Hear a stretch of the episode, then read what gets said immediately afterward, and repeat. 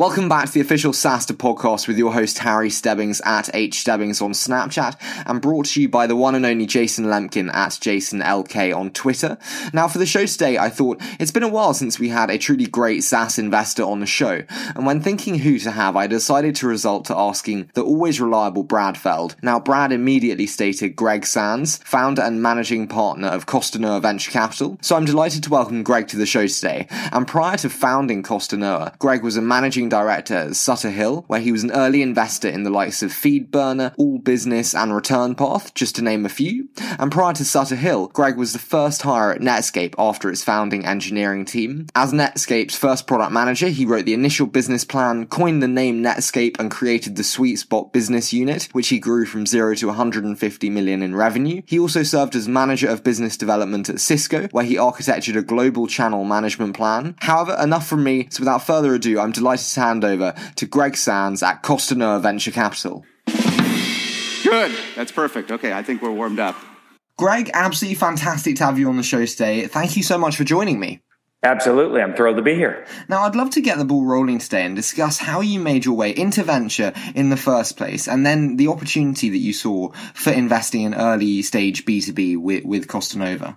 Well, so uh, first, I I think that you know in some ways the easiest way to get into the venture industry is to be you know in product management at a seminal company of its era, and I was fortunate enough to be the first product manager at Netscape. You know where I wrote the first business plan, shipped our early products, and then was responsible for building the business around our suite of server software called SuiteSpot. And so I think being the, the first thing that helps is being in the right place at the right time. Uh, but I think it does, it is instructive in the sense that um, navigating oneself to uh, key technologies and key companies, and with that, networks of really talented people who will go off to do interesting things over time is the thing that makes one very attractive to other venture firms. So I, you know, I got a call from the folks at at, at Sutter Hill Ventures, and that uh, uh, began a dialogue uh, with them and a handful of, of, of other firms.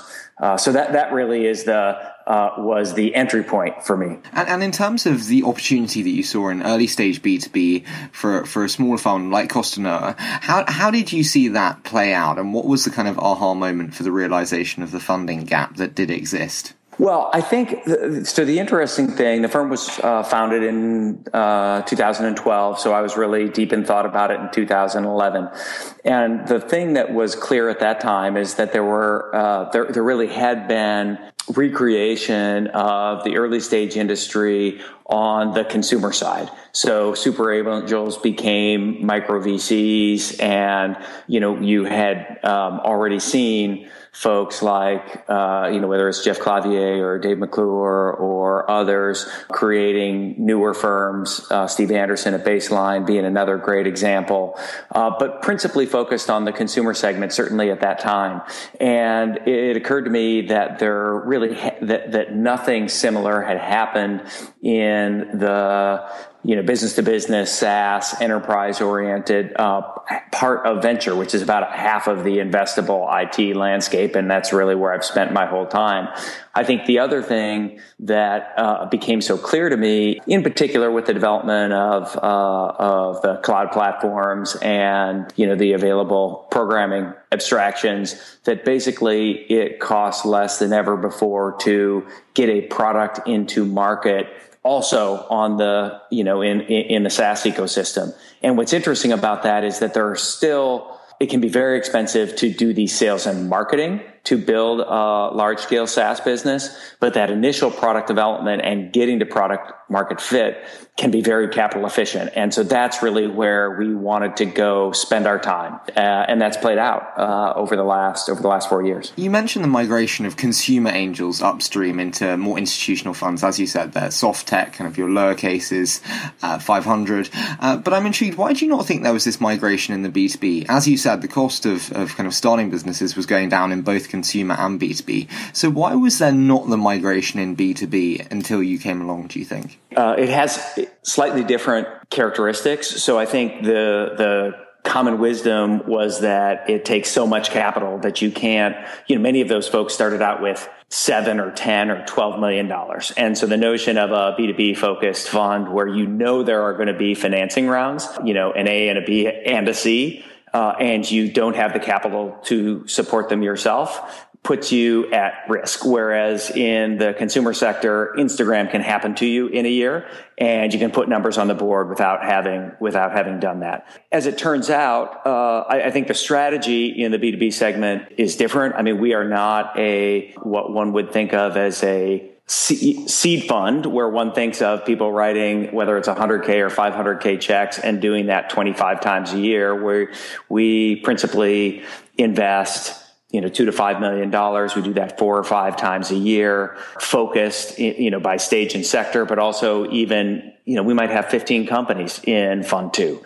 So it's a very focused, strategy. And I think that makes sense for the sectors in which we operate. In terms of SaaS investing, one thing that I always find very annoying when people say it to me, and it happens occasionally, is the kind of SaaS businesses are spreadsheets and SaaS investing, it's, it's just traction capital. So I, am really intrigued. You said there about your investment thesis. To what extent you agree with the traction capital statement and how much of a role metrics play for you in the decision making process? Well, our, our, job is to be there uh, before the metrics are fully developed and to help companies put those numbers on the board. So I think the that statement may be applicable to later stage SaaS, and there are certainly a bunch of even very good and insightful later stage SaaS investors. But we're investing sometimes at company formation, uh, sometimes when product is just coming to market, or they might have five or ten customers, and I can guarantee you that the CAC to LTV ratios don't look good at that point.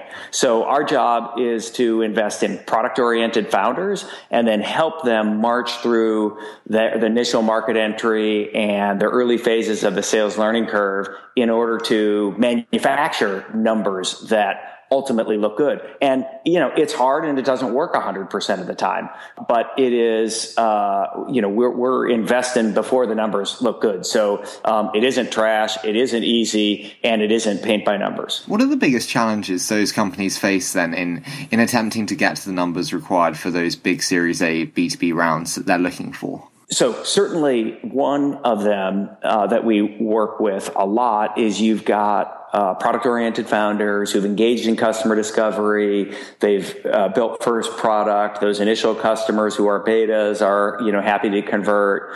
Uh, they sell a couple more customers. And then the question is, who do we hire next? We, we know we want to have a fully built commercial organization, by which I really mean sales, marketing, customer success. And, uh, but, but where do we start? Who, who do I hire first? Is it sales or is it marketing? If it's sales, is it a VP of sales? Is it an individual contributor?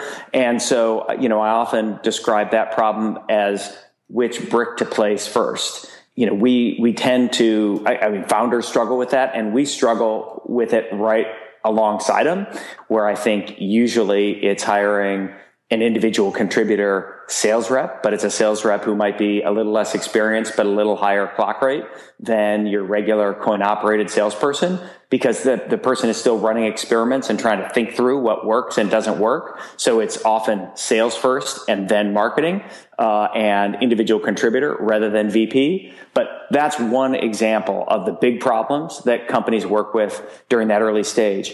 I think the other one, if I were to just highlight two, is the question of how horizontal versus vertical to operate. So if you take a you know, a company that, uh, for example, uh, I'll, I'll, use an example of a, of a company that I'm in, in, involved in. Uh, so Intacct, I'm on the board of. It's the you know largest uh, provider of cloud-based ERP uh, solutions, uh, the largest independent one now that uh, Oracle has bought NetSuite.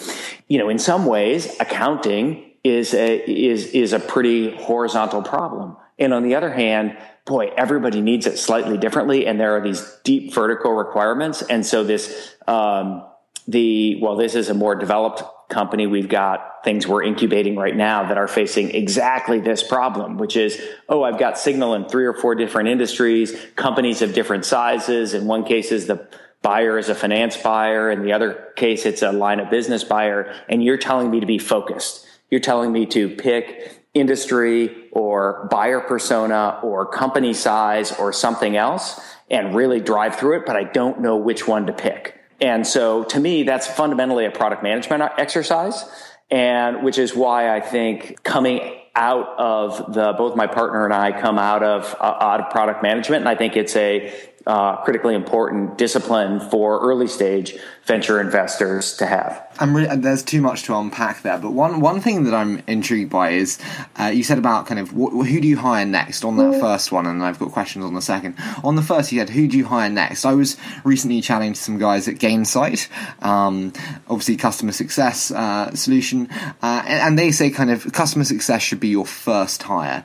Uh, to what extent do you agree with this? Obviously, it's from Gainsight, so it might be slightly biased, but to what extent do you agree with it, and to what extent then do you agree that customer success should be part of your early thought process from the beginning? I think generally uh, it's right. It should be a very early hire. Now, the question of whether it's first or your first sales rep is first is, uh, you know, is I think uh, honestly debatable, and it'll be different for for different companies. But it does play a critically important role in both cases. To me, the thing that I come back to is you want those people to be ones who can think, not just execute, because their critical role is feeding information back into the product development process. And so I think, the, the, you know, Nick's argument and the Gainsight argument is great customer success people who are deeply engaged with their, with your customers and will help be terrific advocates and help them be successful. So you get referenceability. That's great.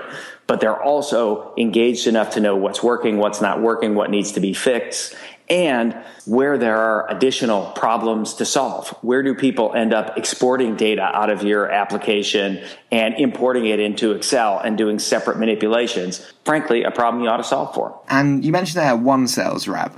To, Jason Lemkin obviously advocates for two sales reps and to go in competition so you find the most effective. Do you find that to be a particularly productive uh, strategy to finding out effective salespeople, or do you prefer the slower approach of one at a time? I, I think I think uh, two in a box is is is great, right? You do. I tend to think more. Uh, so I don't, I don't like internal competition and creating internal enemies. I mean, I just don't think it's that productive. Uh, but I think the notion that says, look, we have different people with different skill sets working in different territories, and they're going to run a bunch of experiments, and we're going to figure out what works. Let's be clear: the founder or the founders are the first sales rep you know, hiring the sales rep before, you know, when a founder says, Hey, we've got the product built. We don't have any customers. Now we just need to hire a sales guy. At that point, the meeting is over, right? The founders have to sell the early customers. But the question is, how can they, you know, founders are charismatic. They carry the CEO business card. They invented the product. They can command company resources. You know, if a sales rep commits to a new feature, uh, in a meeting without talking to the rest of the team, they get fired right? So they, they, have to sell in a very different way. And what they're trying to invent is the process by which a mere mortal can sell this, this product. And I do think hiring a class of two uh, is a productive way to get started. I think the question is, what do those two look like? How senior are they? How much domain experience do they have? Uh, and, and the like. And what I found is that those first two tend to be, rather than being what I'll call professional coin operated salespeople, ones that are um, younger, smarter, more nimble, really scrappy. Uh, frankly, may not be great sales reps at when the company is at scale are the better profile for those sorts of people because they're thinking more, running more experiments, interpreting that data. Um, they don't think that they know it all. And you can't sell a product with few referenceable customers the way someone has been selling Oracle. It just doesn't work. And we mentioned kind of before about the lack of metrics, and that's kind of how we led to the challenges that are inherent within this stage. So, in terms of the metric driven approach there, in terms of assessing product market fit, then as we move upstream, how do you look to assess product market fit at such an early stage? And what are the questions you really startups need to ask to determine whether they have true product market fit? So, I think the whole industry gets that product market fit is important the question and, and that of what exactly is it and how do I know when I have it is one that is really not very well answered. And I will assure you that 90% of the people who come into our office declare that they, that they have it. We talk to customers and even prospects. You know, what we're trying to figure out is how big is the problem? Is it worth solving? Uh, what other approaches have they attempted to use to solve it? Are there other software solutions? Is it a manual effort? Um, how well do they make decisions? How much value is lost in their current methods and will be created if it's, you know, if it's well managed? That tells us whether it's a, an opportunity that's big enough to want to be part of. Now, to have product market fit, y'all obviously have to have products. So you're talking to beta customers or people who are, you know, people who are already using it. And I think it's open-ended questions like what are the top three things that it's doing for you what are the top three things that it isn't doing for you uh, are there other people in your organization that that are using it? Where are you exporting or importing data from other systems? You know ben horowitz used to say when he was at opsware uh, so ben and i obviously work closely together at netscape basically if we've got to ship a 1.0 product there are only five people on my company who can lead that effort. If we've got to do a 2.0 or 3.0 or 4.0 product, you know, I've got 30 people to do it. If we have a new project and one of my five people aren't available, then we have to buy it. We can't build it. That discipline of what's the 1.0 product manager? And I think we as venture, early stage venture investors need to think and act like 1.0 product managers. And so do founders.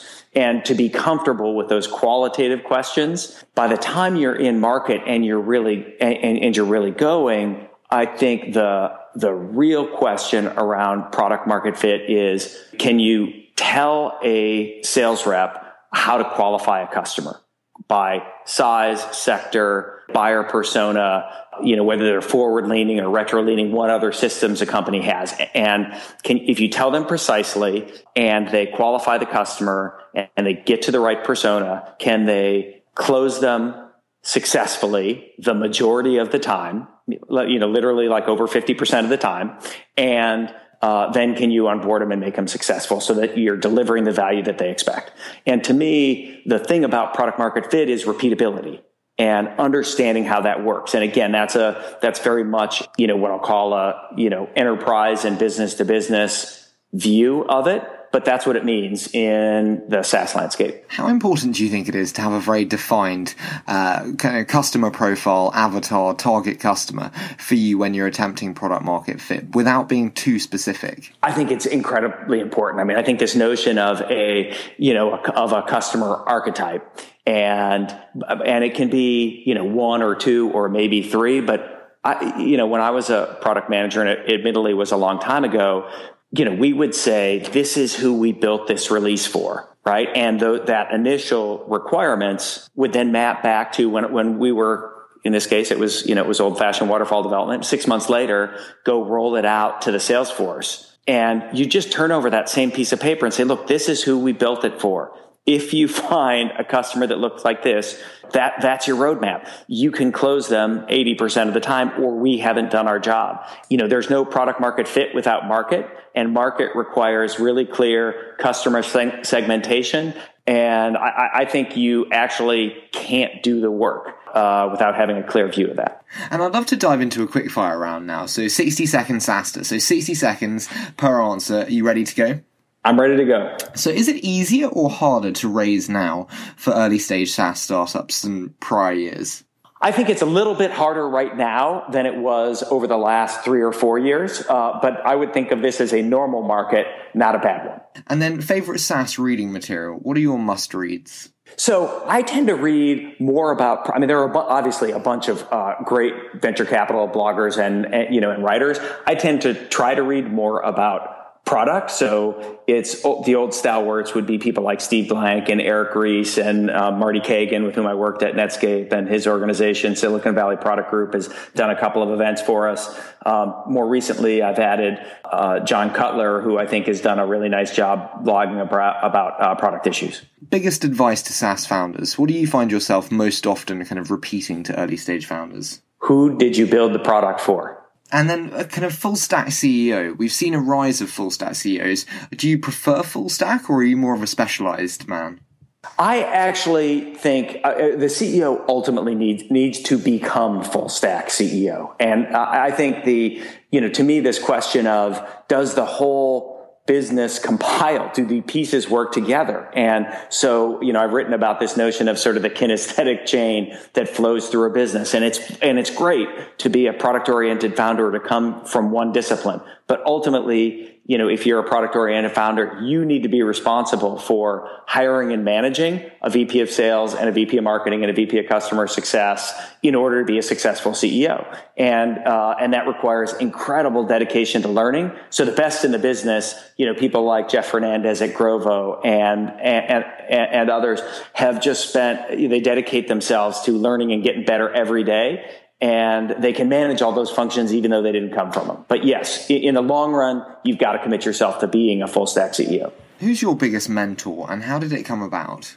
Ah, that is a fascinating question. I think, you know, I would say leaving a big firm and starting Costa Costanoa has meant has made me more dedicated to accepting mentorship and knowing how to do that. Uh, and there are, you know, certainly many, but Fred Wilson is is among them. Um, Fred was the first question, first person I posed the question to. Okay, if I were actually going to go start a firm, how would I go do that? and then Fred and Brad and a couple of others ended up being key mentors and investing in the, you know, in the fund and and uh, helping me as I've thought through the issues about how we build the firm and the like. So, uh, but but I'll, I'll put Fred, uh, you know, first first on that list. Uh, and then let's finish today by by a very open and macro question, so it's rather unfair of me. But what greenfield opportunity in SaaS are you really excited by? And, and how do you think that affects how you view prospective opportunities that come to you? You know, in SaaS, and we do some work in, you know, enterprise infrastructure and the like too. But to me, in, in the, in the SaaS ecosystem,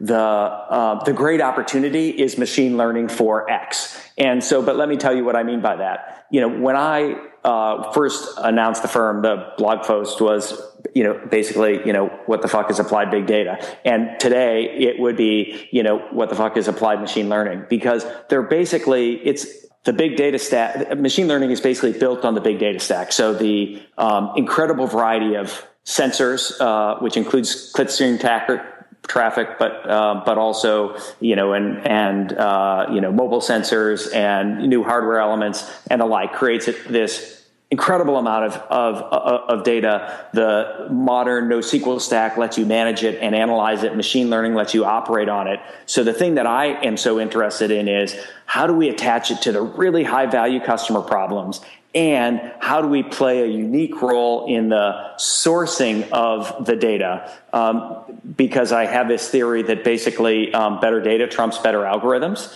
and so the algorithms matter. But if you can, um, you take successful cases for us like Datalogix, which was sold to Oracle, and this notion that actually proprietary data where you're in the data stream is a long-term source of uh, sustainable advantage. So that's what I'm that's what I'm uh, looking for right now, and uh, and excited to talk to any entrepreneurs that have opportunities in the, in uh, in that space.